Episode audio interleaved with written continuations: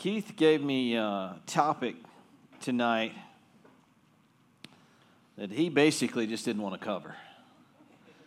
Okay, so uh, you have to show me a little bit of grace tonight. Um, Keith gave me the hard one. He wanted to uh, he wanted to dump that one on my plate. Tonight we're going to be talking about homosexuality in our taboo series. This is not something that's often talked about in the confines of the church. Sometimes it is, but more than anything, it's just said that this is bad, stay away from this. It's no good, and that we a lot of times within the church we like to point fingers at people that struggle with homosexuality, and we like to say, You're awful, you're bad, that's it. As opposed to showing them grace, as opposed to telling them what you're doing is bad, what you're doing is contrary to God's word, and what you're doing is hurting you, but I want you to know that you're loved. I want you to know that you're loved. And if we look at God's word, you can see that you're loved because God tells you the best way to live your life so that you experience His love and His grace and His mercy, and you can live and dwell within the confines of that love. That God offers that to us. You see, here's the thing. I, I, I was thinking about this a lot, and, and I even started to think about the, the series, you know, like taboo. Taboo, right? Like the stuff you, nobody wants to talk about, right? Well, that, that's things that are edgy tend to draw a lot of attention. Have you noticed that? If they're, if they're a little bit edgy, people, people want to hear about that. They want to talk about that, man. That's what they put on TV. They don't put the boring stuff on TV, do they? No, no, they, they got to put the stuff that's edgy on TV because that's what makes news, right? Well, even, even this series, Taboo, uh, even some of that's true. As I look around here on a Wednesday night, this is probably more people that we've had on a Wednesday night than we've had in quite some time. And I got to thinking about that, and maybe that's related to the fact that we're doing this series called Taboo. Maybe it is. I've always heard it said, uh, it's a common joke among preachers, that if you want to draw a crowd, you talk about sex, or you talk about the end times.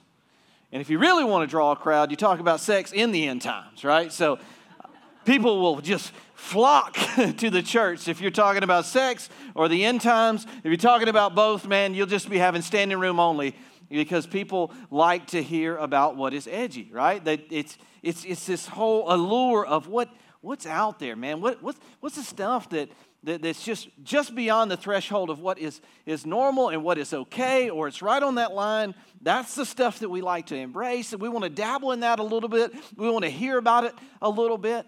And that's why the news is popular like it is. Because, like I said, the stuff that's on TV is not the stuff that's just mundane, this everyday, ordinary stuff, right? Especially when we talk about homosexuality, right? So everybody knows Bruce Jenner, that whole story, right? Like, uh, I'm not, I mean, his name's Bruce Jenner. You know why? Because that's who God created him to be. So he's Bruce Jenner, all right? But if you think about the fact that publicly, the way it's been pushed out on society, it, it's like it's like we want to publicize this. We want to push it out towards everybody and show them that, that what Bruce Jenner is doing is he is just embracing his natural self. That's what he's doing. And, and the, the problem with homosexuality is this. You want, you want to know what makes homosexuality different than the other sins? Because we, we're going to talk about some of the other sins. We're going to talk about how, you know, you, you know, malice, that's terrible. You know, talk, cheating, stealing, that kind of stuff is terrible. Now, sexual immorality in general is terrible. You know why homosexuality is such a big deal right now? Do you know why? It's because it's a big deal in our society. Homosexuality is a sin against God, and it is being celebrated. It's being celebrated, is it not? These are people that are just embracing their natural self. These are people that are just, you know what? This is the way they were when they were born, and they're just embracing that. And we need to celebrate that. We need to, to lift them up and encourage them and all of this kind of stuff. And, and, and, and they say that you evangelical Christians, you're bad, you're awful because you're not celebrating that with us. No, we're not celebrating the sin. I'm sorry, we're not. We're not going to join you in the celebration. We do not have a problem with the people, we have a problem with the sin. I want you to understand that for just a minute. The reason homosexuality is such a big deal is because it's a big deal in this society. It's a big deal in how it is being celebrated. We would have the same stance if stealing was being celebrated, would we not? We would say that is a sin, that is not okay. You cannot steal. We can't just celebrate that. We would have the same stance against that. Because this happens to be a sin that is being celebrated right now, we take a stance and we say it's not okay. We're not okay with that. But we also say, look, you are in desperate need of God's love and God's grace. You're in desperate need of that. You see, I, I had a very good friend of mine. Uh, he, he was openly homosexual. He worked in the same office as I did. We talked about God's Word. We, we talked about what God's Word says. We talked about what God's Word says in the context of homosexuality. And he died. He died a few years ago. He passed away. And I went to his funeral. And, and, and in, in that funeral, I, I mean, I was there. It was in a church in downtown Birmingham.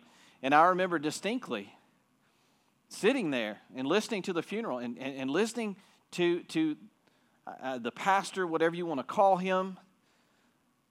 I listened to him say to his partner, This was the love of your life.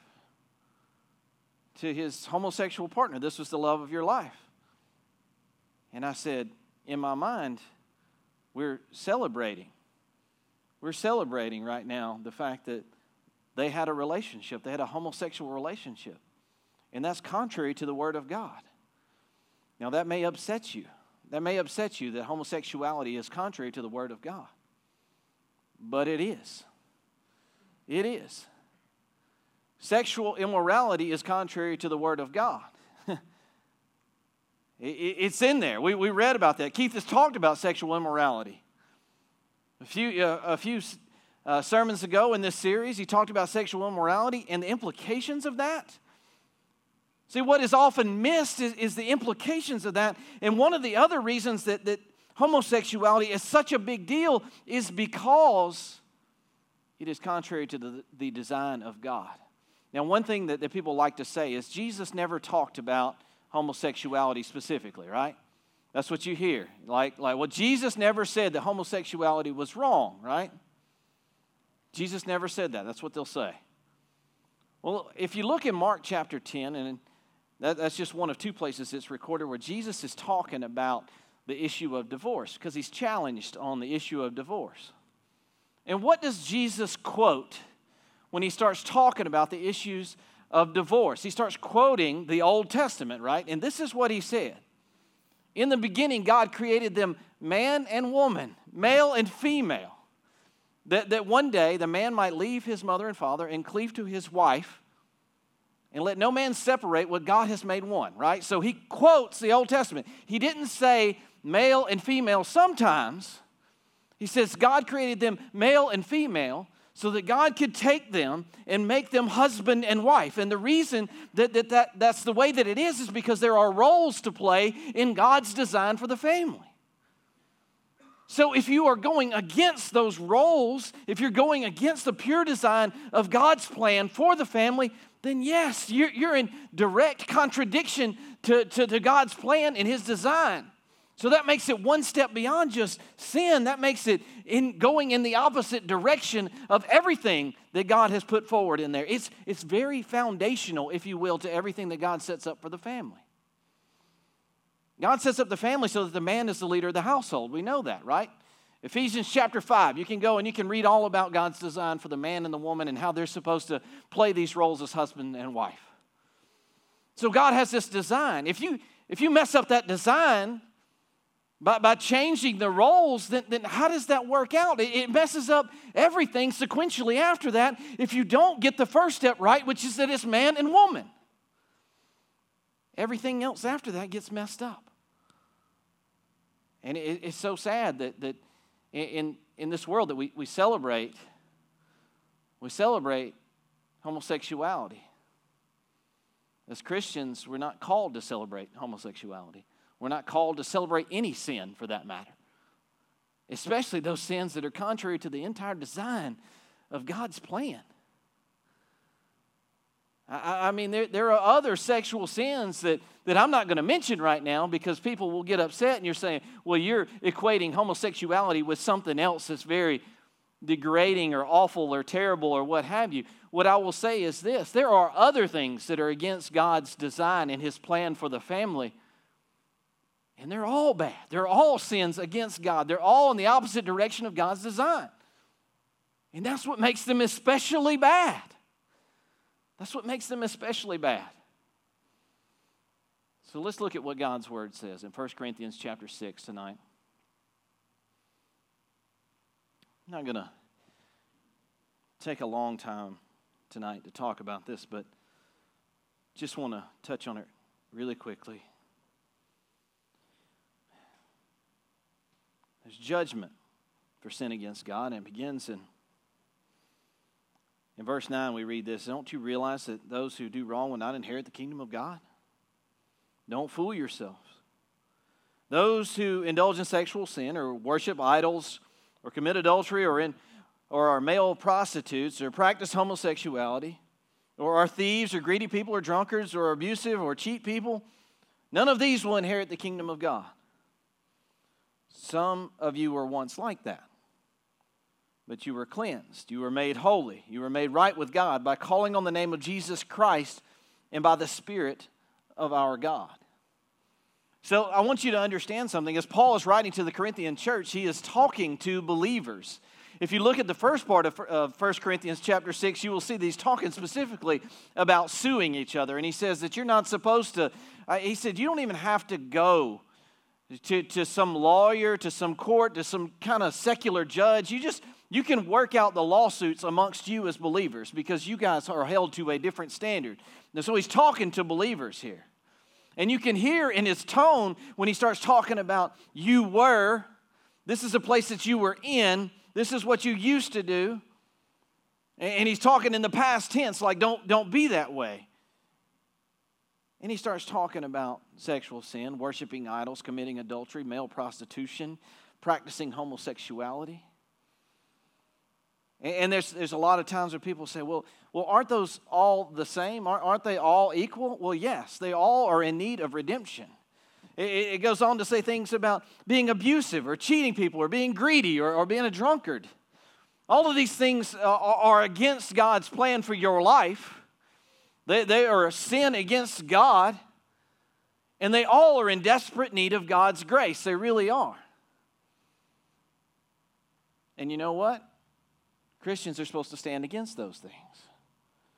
When, when you see somebody being cheated, when you see somebody being greedy, when you see somebody being selfish, you're supposed to take a stand against that and say, I don't support that. That's not of God, and it's doing damage to you. But let me tell you something God loves you.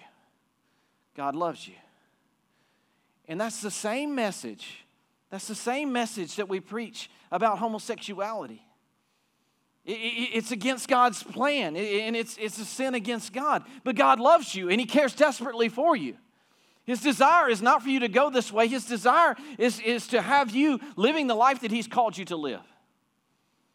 But because we take a stand against this one, because we take a stand against homosexuality and say that that is a sin, people, what do they say? They like to say, oh, you're judging them.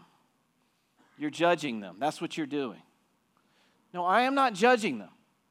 I'm telling them what God's word says. He's the judge. I'm not the judge. I'm simply a messenger of God's word. And there are some people that are listening to me right now, and it, just, it, it, it, bothers you. And I'm not talking about necessarily in this room, but maybe on, on the podcast, or maybe, you know, they're, they're watching this and they're like, well, that bothers me. I don't like to hear that. That doesn't change the truth.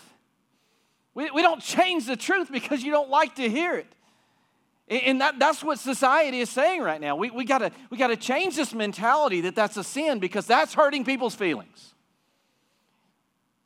Christians, you are not loving people because you're hurting their feelings.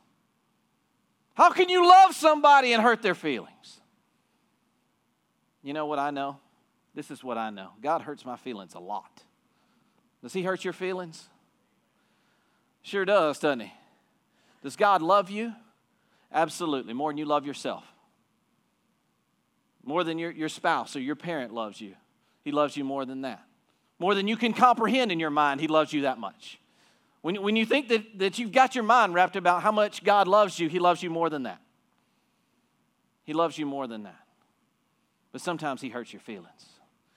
And how does He do that? How does God hurt your feelings?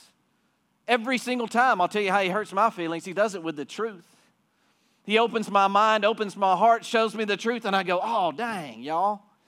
You know, like, well, God, why did you have to do that? I didn't feel good when you revealed that truth to me. Well, see, that's not what the world says. The world says that if you love me, then you'll never hurt my feelings. If you care about me, then you'll never say anything that makes me feel bad. Now, moms and dads, do you ever say anything to your children that makes them feel bad? Like, hey, don't get that pan out of the oven while it's 400 degrees, right? Like, and they're like, why not? You know? Because it's going to hurt you. It's not wise. Now, sometimes we're like, go ahead, grab it if you want to. You'll learn one way or the other. But, but, but, but kids are like, mom and dad just trying to control me. They trying, they trying to tell me what to do. I grab that pan if I want to. You, you don't control me. You don't do what I, I don't do what you say all the time. Fine, grab it. Go and get it, right? And then what we say, go and get it. But we say things to our kids, right? We say things to our kids to teach them and to protect them. And yeah, it hurts their feelings. But I'm glad. I'm glad that I'm one of his kids. And he says things that hurts my feelings, but he does it to protect me. He does it to protect me. And listen, I, I know, I know that the world is not going to understand our position on this. I know that. And I know that there will probably be people that will listen to this podcast that will write me emails. They may send me text messages. They may contact me on Facebook. That's perfectly fine. I'm okay with that. You can hate me all day long. You, you can bash me and say that I'm wrong, but you can't change the Word of God. You can't change it. You, you can't twist it. You can't soften it. If it's against God, it's a sin. There's nothing you can do to make it not a sin. The only thing you can do is have the sin paid for and turn from that sin and say, All right, God, your way is the best way. That's why worshiping idols is in this list. You shouldn't worship idols. Those idols that we always talk about in here so many times are ourselves. There are ourselves that we don't want to listen to what God's plan for our life is. We want our own plan. We want our own plan. And, and, and for some of us, when we, we hear this message, we go, Well, I can't really identify with the whole homosexuality thing. That's not a struggle in my life. I promise you, there are struggles in your life that are against God, there are sins against God. They are contrary to God's will for your life, and they are hurting you. They are hurting you. And, those, those, those people that, that you know, I, I remember distinctly, you remember the Miss America pageant, I believe it was, where a question was asked about marriage and what it's supposed to look like. I believe it may have been Miss California. I don't remember who it was exactly. Perez Hilton, you remember that name? He asked the question because they were supposed to stand up there, and this, this young lady answered the question. She says, you know, something to the effect of, well, in my family, we believe that that's supposed to be between a man and a woman, and that's what we believe. She, she didn't win the Miss America pageant. Some believe that she didn't win because of the way she answered that question. I don't know if that's true or not, but I can tell you this she received a lot of hate mail. She received a lot of bashing and a lot of, a lot, a lot of time on the news because she just stood up for what God's word says. Perez Hilton got, got on Twitter, got on every social media site that he possibly could get on and started bashing her and cussing her like she was a dog. You know what? He got real upset. And there was a lot of people that got real upset. But I went back and I checked God's word, and it still hasn't changed no matter what Perez Hilton says. I, I, I, the truth has not changed. There was a lot of people that retweeted his tweets. It's still in there. I checked, it's still in there. Society wants to twist it a little bit, wants to take it and say, well, you know, I, I know it's, I know, I, I, I know what you say, but, but really, these are just people embracing who they really are. Eh, who, who they were from, from birth. This, this is who they, they really are. Well, I don't understand that logic, and I'll tell you why. We see in here thieves mentioned, right? So if I go out and I steal a car,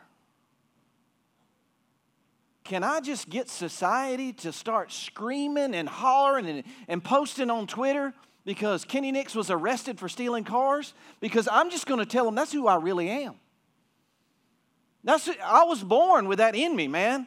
I was born a car thief. Why are you suppressing me? Why are you holding me down? Why are you locking me up in a prison? Release Kenny. He was, a, he was born a thief. Let him go. Why are you holding him down? That's who he naturally is. You see, our standards have got to come from somewhere, don't they?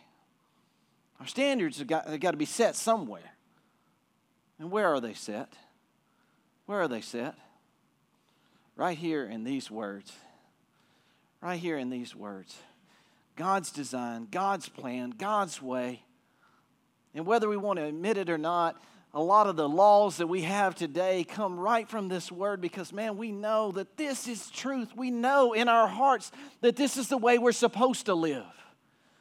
And we know that. And God's word, He says, I've known this from the beginning. I've told you how to live your lives. I've told you what is right and what is wrong and the way that you're supposed to do things in order for you to be healthy and happy. I've been telling you this all along. And then, in order for us to to, to keep from, from messing it all up, we have to go and create laws so that we'll actually stick to it. But God's design's been perfect from the beginning, and His truth has never changed. His truth has never changed. Now, society wants to twist it a little bit. Society wants to make it what we want it to be. You know who else did that? You know who else twisted the truth a little bit? He did it back in the garden right? And, and who was he? Who was he creating a problem with back in the garden? You remember? The man and the woman. And even so much so that he was confusing the roles a little bit, wasn't he? The woman was the one that was there calling the shots, right? The woman was the one that was there making the decision that would end up affecting all of humanity. When Eve said, You know what? God may have been lying to me. God may have been holding back from me. And Satan was, was twisting it just a little bit. He's saying, Well, God hasn't told you the truth.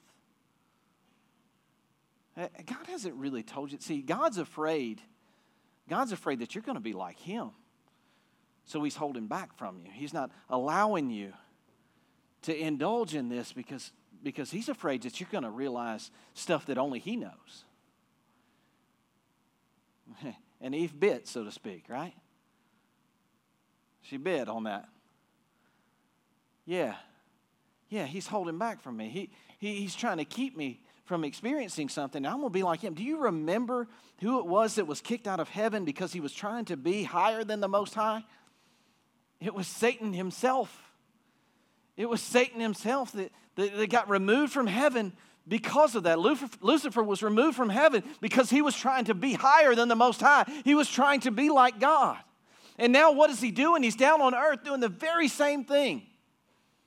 Doing the very same thing, trying to convince people that the truth of God is a lie, and God's just trying to hold you down, trying to restrict you, trying to keep you from being who you really are.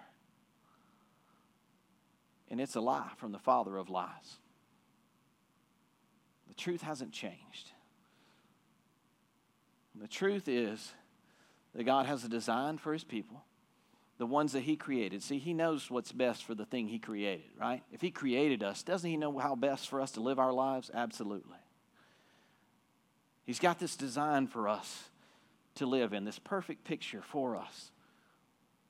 And he encourages us to do that. He encourages us through conviction, through his truth. But this is the other thing about his truth the truth about God is that He is love, that He has offered redemption. For those that have sinned against God, turned against God, turned away from His design, turned away from His plan, there's an opportunity for you. There's an opportunity for you to come.